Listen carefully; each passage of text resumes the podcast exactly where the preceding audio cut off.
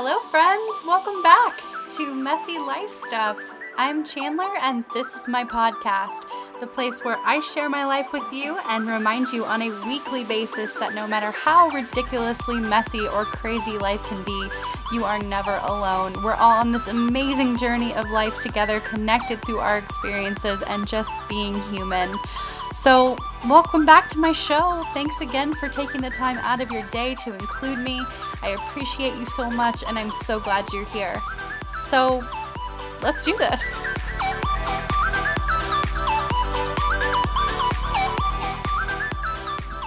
Hey, everybody, welcome back to Messy Life Stuff. My name is Chandler, and I am here on a weekly basis to remind you that no matter how crazy life gets, we are here doing this together, living this crazy life. So, First off, I want to say I hope everyone's having a wonderful holiday season. Christmas is closing in on us, it is creeping up on us. And if you're like me, you still have a lot to do. I really hope that you're doing better than me because I have purchased one gift off of my list of 10. Oh, God. I hope that you're less behind on your Christmas shopping than me because I am pushing it to the last minute and probably will end up using Amazon Prime, which I mean, that's no problem because Amazon Prime is awesome. So, today's episode is going to center around the idea that we are 150% distracting ourselves from daily life and forgetting to be grateful.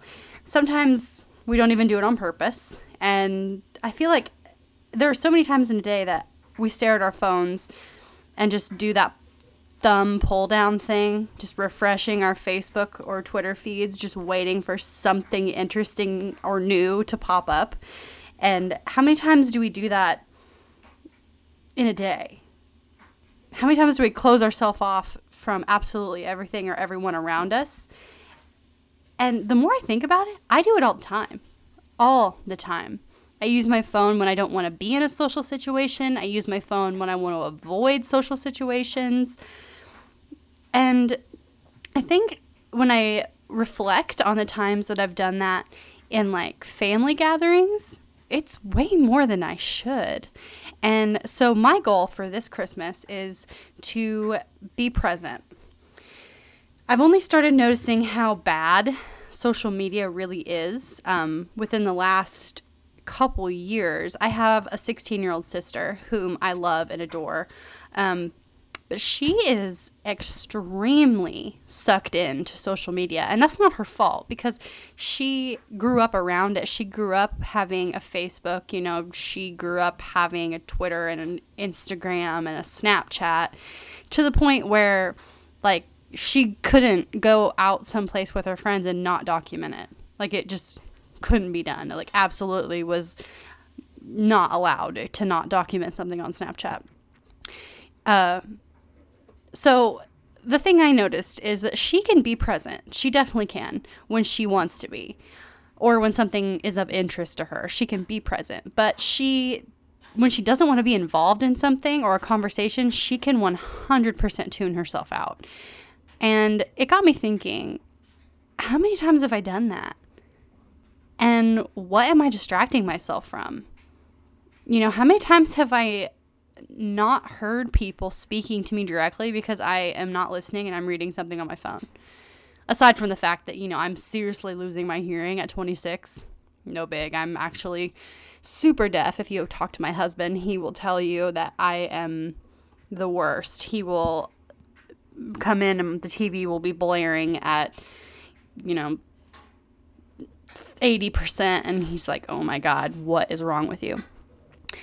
So but what what can we really do to actually participate in our own lives? That's my big question of the day. Should my husband and I get off our phones when we're getting ready to go to sleep? You know, who else does that with their partner? Like you're laying in bed and you scroll and scroll next to each other until it's time to go to sleep. I think it's like the modern day book reading. You know, like in the um, the Brady Bunch, you saw like the mom and dad laying together in bed, and just reading books side by side. You know, I think the phone is the modern day book. Is that is that wrong? because it's not a book.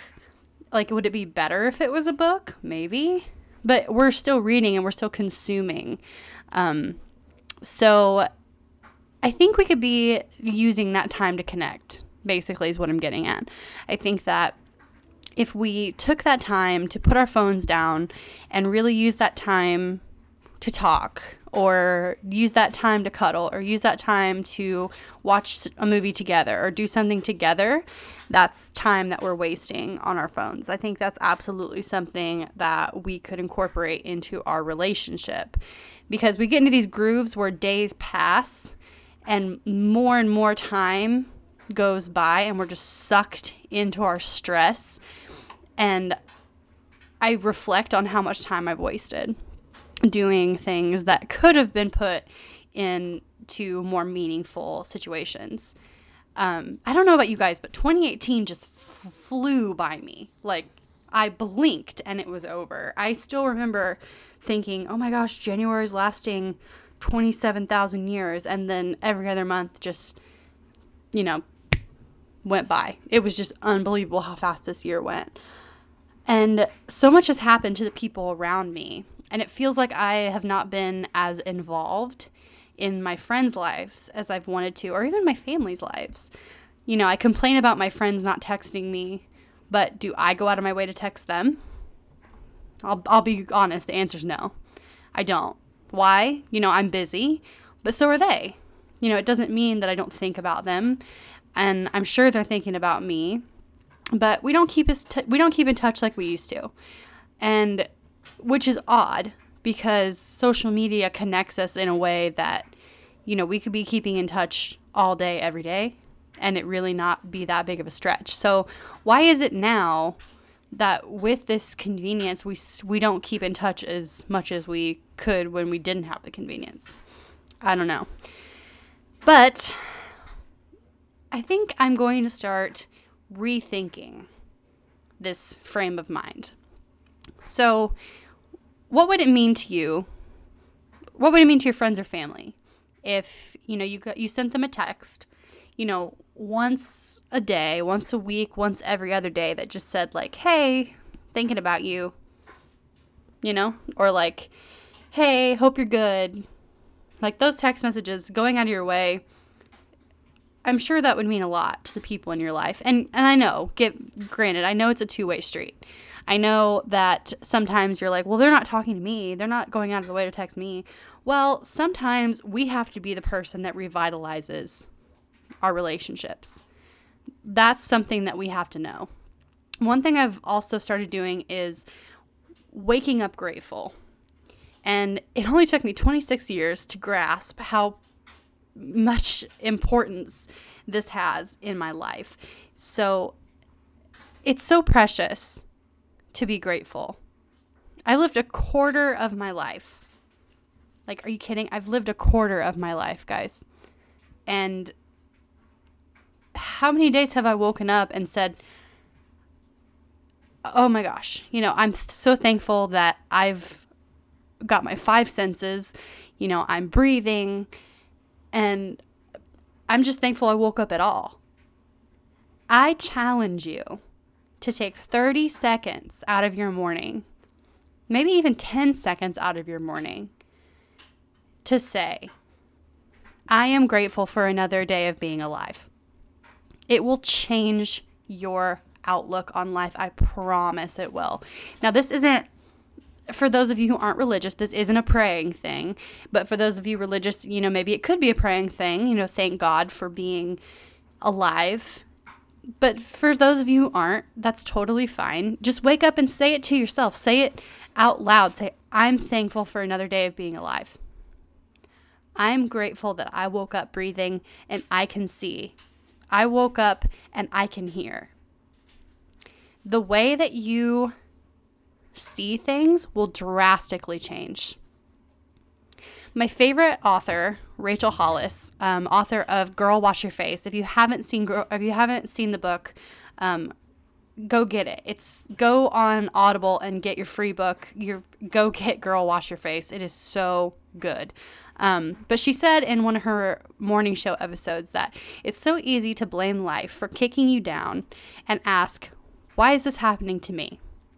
It's a lot harder to say, this is happening for me, not to me. Now, that hit me like a giant brick in the face because I can't tell you how many times this situation has happened to me and I am shaking my fist at the sky and I'm like, WTF, universe, what gives? Why did this happen to me this way? But hear me out. These are our opportunities to remember to be grateful. Life is so often a hindsight 2020 situation. Some of the worst moments in my life and are the reasons uh, why I who am who I am. I'm they're the they are period. Um, some of the lowest points I have I can think of have guided me to the most beautiful gifts, but I was never grateful. I was always under the impression that it would just never really make sense but when you shift your perspective to a point of thankfulness, you'll begin to notice that setbacks and tough situations will start shaping you instead of overwhelming you. Being thankful for these life lessons gives you a whole new light and reminds you that our time on earth is limited. Everything that happens in our lives is shaping our character. You would never be able to be the person you are today without the struggles that you've faced, and that is the absolute truth. So take a minute and meditate on this sentence for me, just for a second. Where in our lives could we shift our focus? Where in our lives could we come from a place of thankfulness and gratefulness? mind travel with me, if you would, five years in the future, and think about this particular issue that's causing you anxiety or putting your heart in a bad place. You know, mind travel five years in the future. How are you feeling about it now? In five years? Is it that big of a deal as it is right now? Is it hurting your heart as much as it did? The answer is probably no. You know, how can we feel that way in real time? How can we mind travel five years in the future and think, is this going to affect me in five years? Is this going to feel as heavy in five years?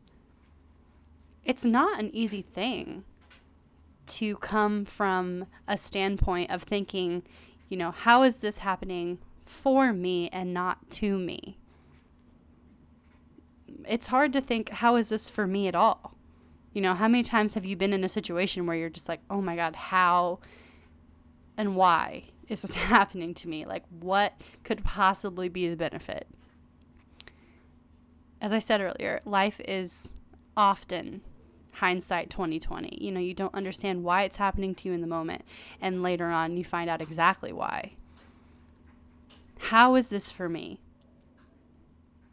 If you come from a place of gratefulness and be present in your life now, it may not change your circumstances, but it will change the way you view them.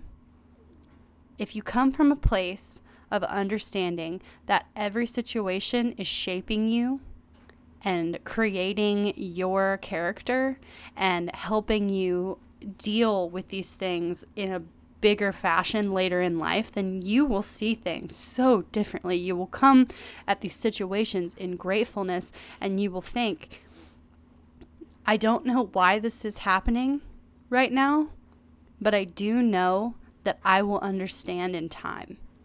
And in five years, this will not weigh me down like it does today. That's how I view my life. And it's not easy to do. It's not easy. You have to, it's a constant reminder. You have to constantly be reminding yourself of this. You have to constantly tell yourself, you know, it's not going to change my circumstances, but I know that eventually this will benefit me. I don't know how, but I don't need to understand how at this moment. All I need to know is that I need to handle this in a way that will continue to serve me in gratefulness. So, as we finish up this episode, I'm going to leave you with one of my favorite quotes. I know I did a quote um, my last episode, but I think I'm going to start doing them more often because I think that it kind of ties everything in together. Um, one of my favorite quotes that kind of is relevant to this whole episode is a Helen Keller quote. Um, when one door of happiness closes, another opens. But often we look so long at the closed door that we do not see the one which has been opened for us. Take your moments of struggle and shift your focus. Shift your focus and understand that all of these situations will make sense in time and you'll be a better person when it all is said and done. Stop looking at the closed door. That closed door is not serving you, and if it's closed, that means it's not your door. Look for opportunities to better your situation, to better your life, and don't quit. Don't give up. This is the most important thing. Do, do not give up on yourself because you are the person that is fighting for you. No one else is going to fight for you. You are your own advocate in all situations. So see your situations from points of positivity, and your life will drastically change.